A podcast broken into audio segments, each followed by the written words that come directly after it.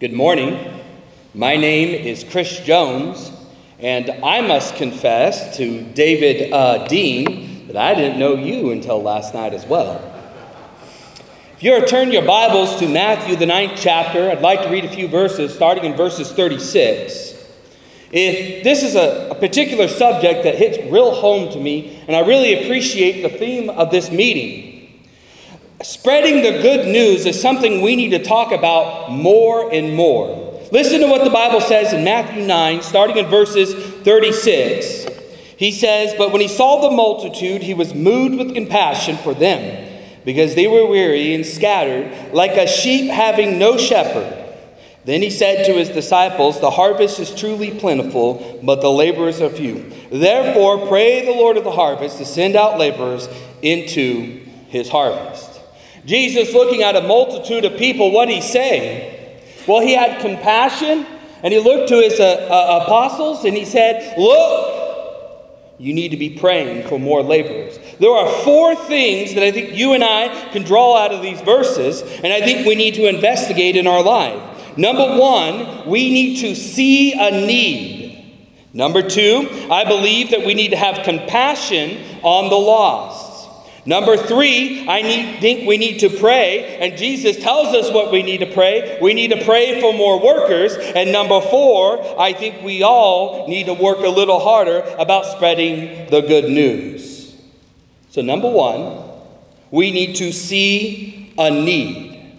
That requires something from us. What it requires is we need to get off our smartphones, we need to get off our tablets, we need to get off Netflix and TikTok and all these things. Now, I'm not sitting here and telling you these things are bad. In fact, I would encourage you to use these things in a positive way. However, that is not how we use them.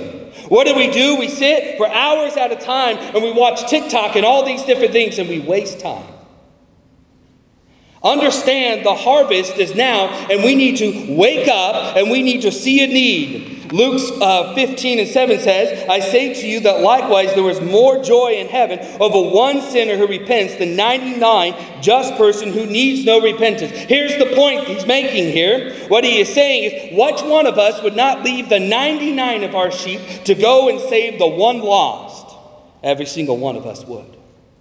You know what that requires from us? We have to be looking at the herd, we have to be looking at the sheep to recognize one is lost. And I think, in like manner, we need to wake up and we need to realize right now is the harvest. John 4, as a theme of our meeting, John 4 and 35, do not say, listen to what Jesus says. He says, Do not say, there are still four months, then cometh the harvest. Behold, I say to you, lift up your eyes, look at the field, for they are already white for harvest. You know, the point he's making there is you need to be looking and you need to get ready because now's the time to save the lost. Now, I'm from California, and we have an almond season. For you non Californians, that's almonds, but Californians, we call them almonds. Now, I can promise you, I can look out in an orchard and I can tell you by the way that tree looks and the season and what's going on, almond season is happening. Now, there's no particular date. There's no particular time, there's not a particular week, and sometimes it's not even a particular month, but you have to be looking out in the fields. I promise you, if you don't, you're going to lose the entire crop. You know, when it becomes harvest time, all hands on deck. It doesn't matter the other obligations you have. I promise you, when harvest happens, everything stops and everybody goes out and work. It's a big deal so you don't lose the entire crop. We need to wake up and see a need. Number two, and if I can point anything out this morning, it is that we need to have compassion on the lost. And this is something that hits home to me probably more than anything else. Jesus uses the illustration, weary and scattered like a sheep having no shepherd. Let me bring this into a little bit more illustration that we would use today. If you saw a little kitten, maybe a little puppy, that's your thing, but for me, I like cats. If you saw a little cat out in the cold, it's four degrees, it's meowing its head off, it's tattered, it's bloody, it's dying. Would you not have compassion on that little cat? I think every single one of us would. But yet, there are thousands of people every single day of our life that passes us that is in the exact same state. Yet, we don't look up and have compassion sometimes. We need to have compassion on the lost. Here's the fact of the matter, and here's why we need to have compassion on those which are lost. Matthew 12 and 30 says, He who is not with me is against me, and he who does not gather with me scatters abroad. Here's the point.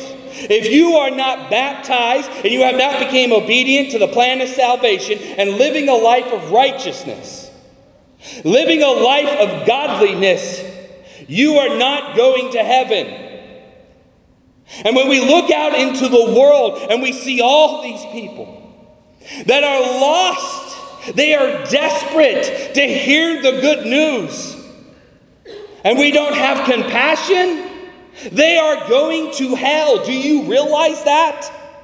That's a real place. Sometimes I think in our mind we might think it's kind of a fairy tale. We talk about it in this abstract form, but the reality is it's real. Have you listened to the descriptions of hell?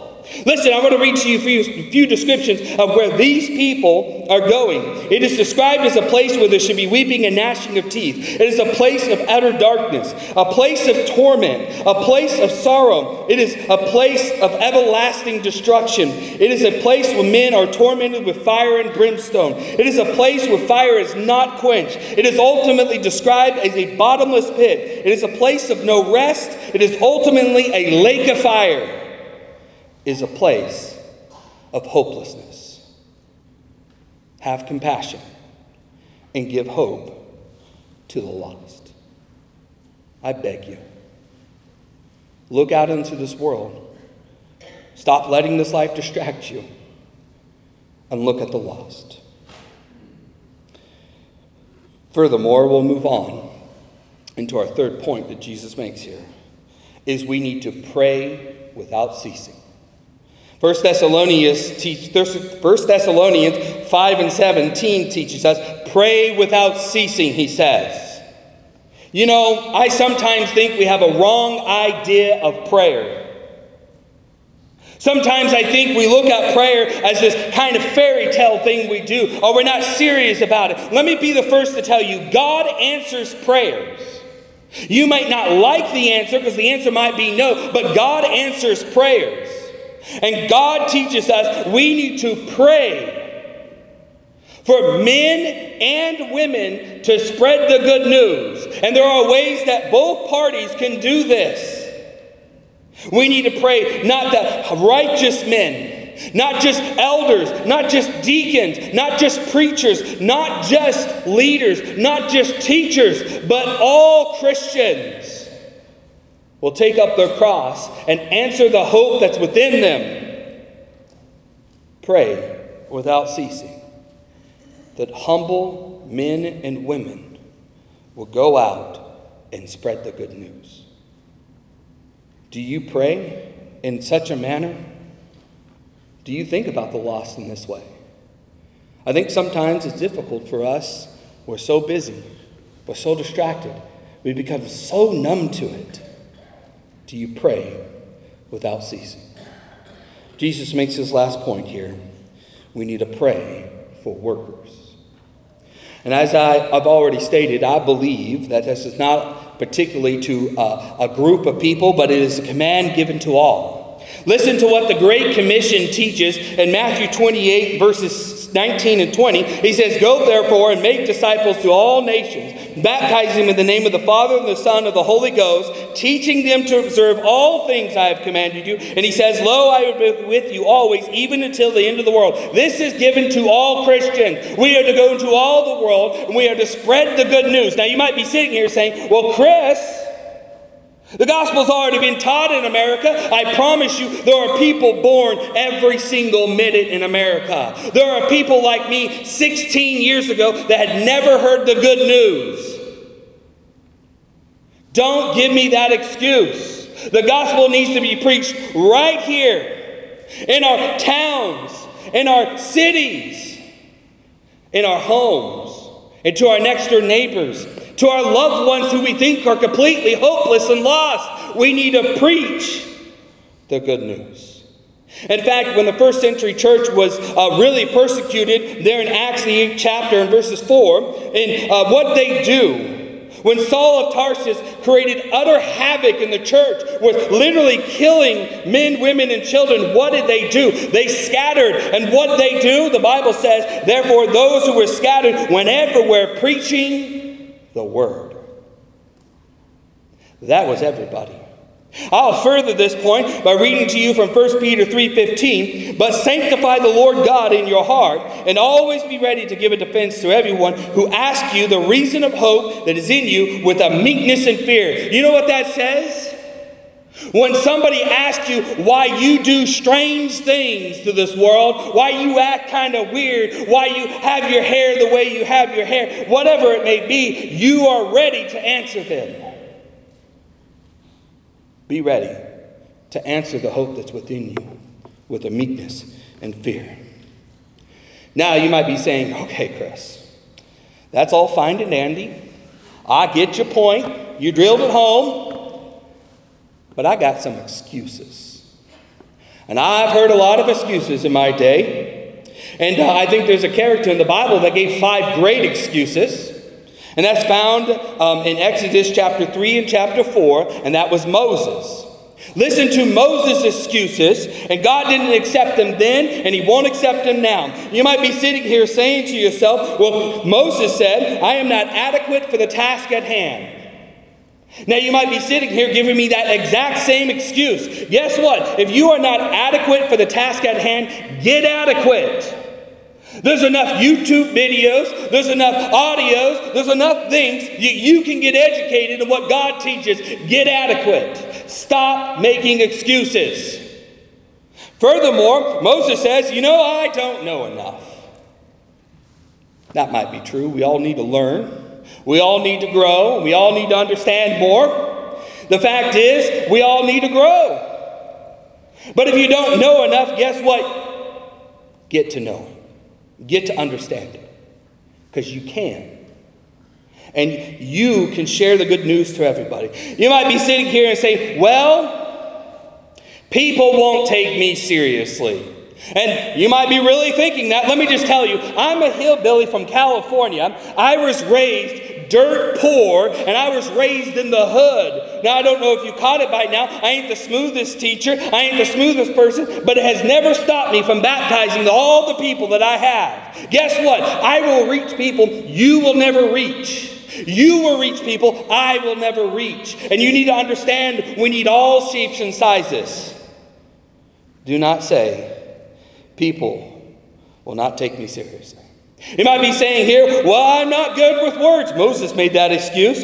Now, if you haven't caught it, now I use the word ain't. I stumble over words. I, I kind of mess up words. I, I kind of make them up sometimes. But it has never stopped me from being effective at spreading the good news. And don't let it stop you. It's an excuse, and there's no reason to have it. Now, here it is, and here's the heart of the whole matter. I am not willing. And that might be true. And if you're not willing to go out and spread the good news and proclaim Christ in your life, be the hope in this very dark and very cruel world, I'm very sorry for you. Because you should be willing. We are not persecuted here in the United States, and I think sometimes that has hurt us. Be willing to teach the good news. I want to end my lesson by scrolling back up, reading Matthew 9, starting in verses 36 again, and listen to Jesus. But when he saw the multitude, he was moved with compassion for them, because they were weary and scattered like sheep having no shepherd. Then he said to his disciples, The harvest is truly plentiful, but the laborers are few. Therefore, Pray the Lord of the harvest to send out laborers into his harvest. Wake up, see the need, have some compassion, pray, and be a worker. Thank you.